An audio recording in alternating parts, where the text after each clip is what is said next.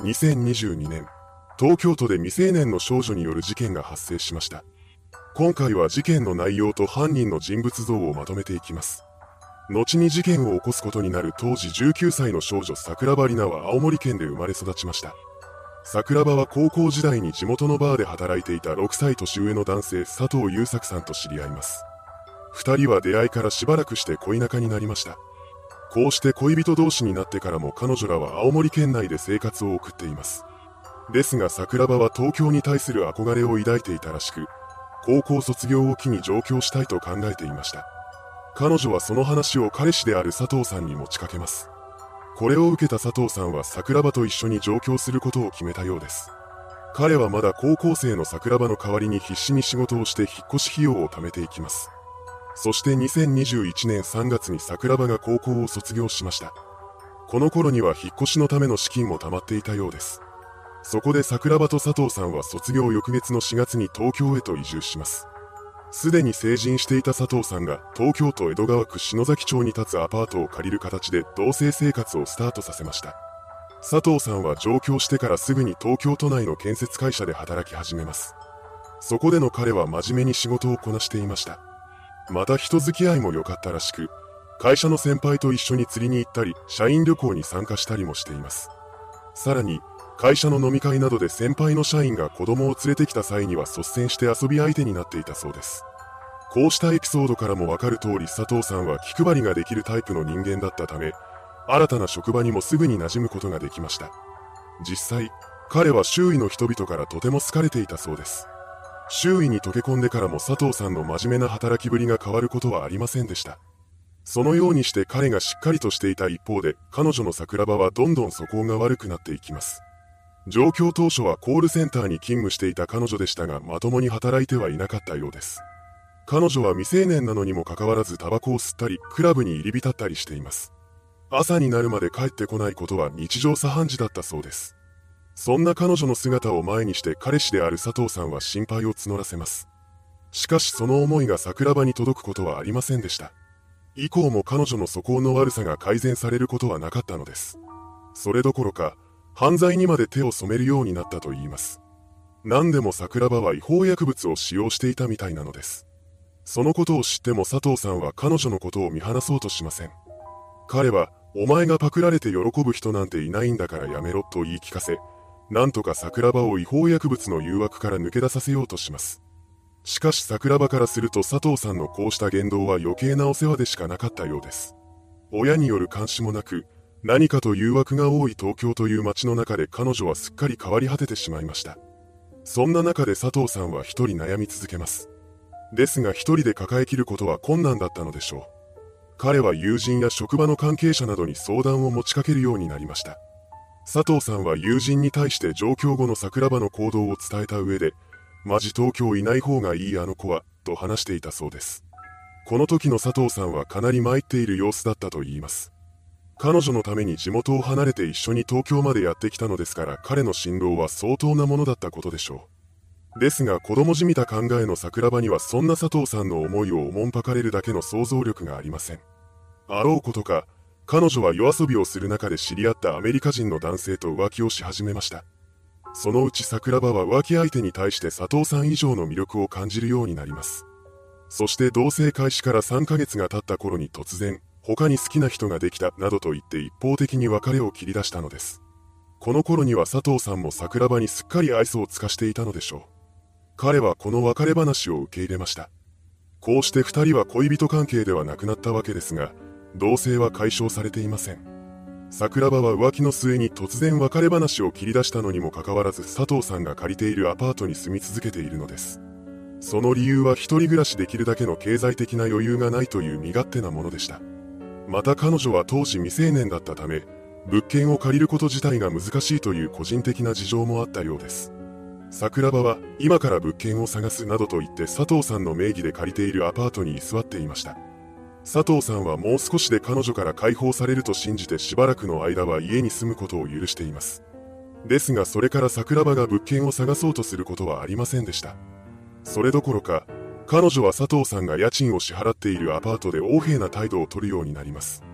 桜庭は仕事を終えてアパートに帰ってきた佐藤さんに対して、男と電話するから出て行け。家に帰ってくるな、などと言い放ち、家主である彼を家から追い出していました。こうして家から出された佐藤さんは一人近所の公園で時間を潰していたそうです。時には数時間にわたって外に出されていることもあったといいます。ここまでされても佐藤さんが彼女のことを無理やりアパートから追い出そうとしなかったのは強い責任感を持っていたからでした。どうやら彼は上京後も桜庭の両親と連絡を取り合っていたみたいなのです。当時の状況としては相手の親から未成年の娘を預かっているという立場だったため、お金を持っていない桜庭を強引に追い出すことは自分との同棲と状況を許してくれた相手の親を裏切る行為だと考えていたのでしょう。結果として別れてからも彼らの同棲生活は数ヶ月にわたって続けられています。その中で佐藤さんも桜庭がアパートから出ていく気がないことに気がつき始めました。そんな彼に対して桜庭は2022年の2月にアメリカ人の恋人と渡米すると話すことでなおもアパートに居座ろうとしています。実際のところ彼女の話が嘘なのか本当なのかは分かりませんが佐藤さんはこの話を信じてあと少しの辛抱だと考えていたようです。この時すぐに桜庭を追い出さなかったことが間違いでした。2022年の2月を迎える前に佐藤さんは桜庭の手によって命を落としてしまうのです。2022年1月9日午後3時頃、桜庭が自宅アパートで佐藤さんの腹部を突然包丁で突き刺しました。これによって佐藤さんは大怪我を負います。彼は痛みにもだえながら部屋から飛び出しました。そして命からがら外に逃げ出していったのです。桜庭がその後を追いかけてくることはありませんでした。一人アパートに残った彼女は玄関のドアを施錠します。この時佐藤さんはアパートの駐車場まで避難していました。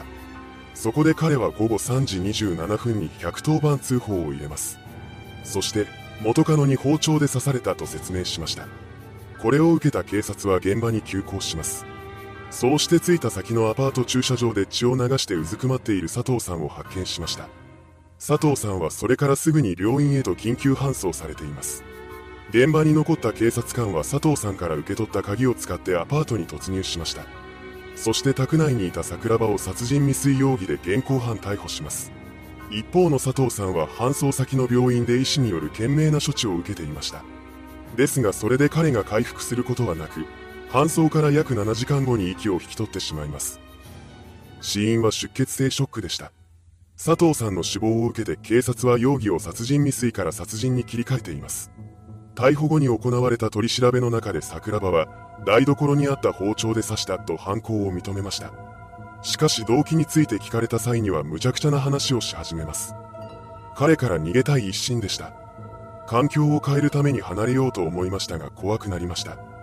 恐ろしいことに、桜庭は佐藤さんを悪者に仕立て上げるような内容の供述を並べていったのです。事件直後は彼女のこうした発言がそのまま報道されました。するとネットを中心に一部の人々が被害者である佐藤さんのことをバッシングするようになります。それと並行して彼の根も葉もない悪い噂が拡散されていきました。この状況を見かねた佐藤さんの友人や関係者らが SNS を使って反論し始めます。その中で佐藤さんが桜庭に関することを友人に相談しているメッセージのやり取りなどが証拠として出されたのです。また佐藤さんの名誉回復のための署名活動なども行われました。こうした関係者の動きによって佐藤さんへの誹謗中傷は収まりを見せています。2022年5月、桜庭が殺人罪で東京地裁に起訴されました。その際に東京地検が特定少年として彼女の実名と顔写真を公開しています。これは2022年4月に施行された改正少年法に基づくものです。それから裁判が始まりました。後半の中で桜庭は犯行動機について次のような内容を語り出します。佐藤優作さんがスマートフォンで撮影した私的な動画の削除を求めたが応じられなかったことからトラブルになった。それから動画が SNS に投稿されたと思い込んで包丁で刺した。また、佐藤さんは火事を丸投げにしてきたし、暴言も多かった、などと説明し、被害者に非があるかのような発言を並べています。しかしこれらは桜庭の一方的な発言でしかありません。実際、彼女が消して欲しかったと語った動画は佐藤さんのスマートフォンから見つかったものの、SNS などに投稿された記録はありませんでした。そのためこれがきっかけで事件が起こったという証拠はどこにもないのです。また、関係者によって明らかにされた桜庭自身が不利になるような情報はひた隠しにしています。結局のところ、事件当日に何が起こっていたのかは本人たちにしかわかりません。弁護側は桜庭が犯行時に心神耗弱状態だったとして、懲役3年が適切だと主張しています。一方の検察側は完全責任能力があったと指摘して、懲役13年を求刑しました。判決公判は事件から約1年後の2022年12月19日に開かれています。そこで東京地裁は責任能力に問題はないと認定し、貴重な命を奪う取り返しのつかない犯罪でその責任は重大と非難しました。その一方で、犯行は衝動的で強い殺意や計画性は見られないとし、桜庭に懲役9年の実刑判決を言い渡しています。いかがでしたでしょうか？未成年の少女が破局後も同棲を続けていた元交際相手を殺害した事件。犯人の少女が被害者に原因があったとする供述を重ねていたため当初は被害者に対する非難の声も多く上がっていました。その後被害男性の関係者によって犯人の本性が白日のもとにさらされたことで世論が大きく変わっています。結果として犯人の供述に信憑性がなくなり、事件当日に何が起こっていたのか誰もわからない状況になってしまいました。真相は闇の中です。それではご視聴ありがとうございました。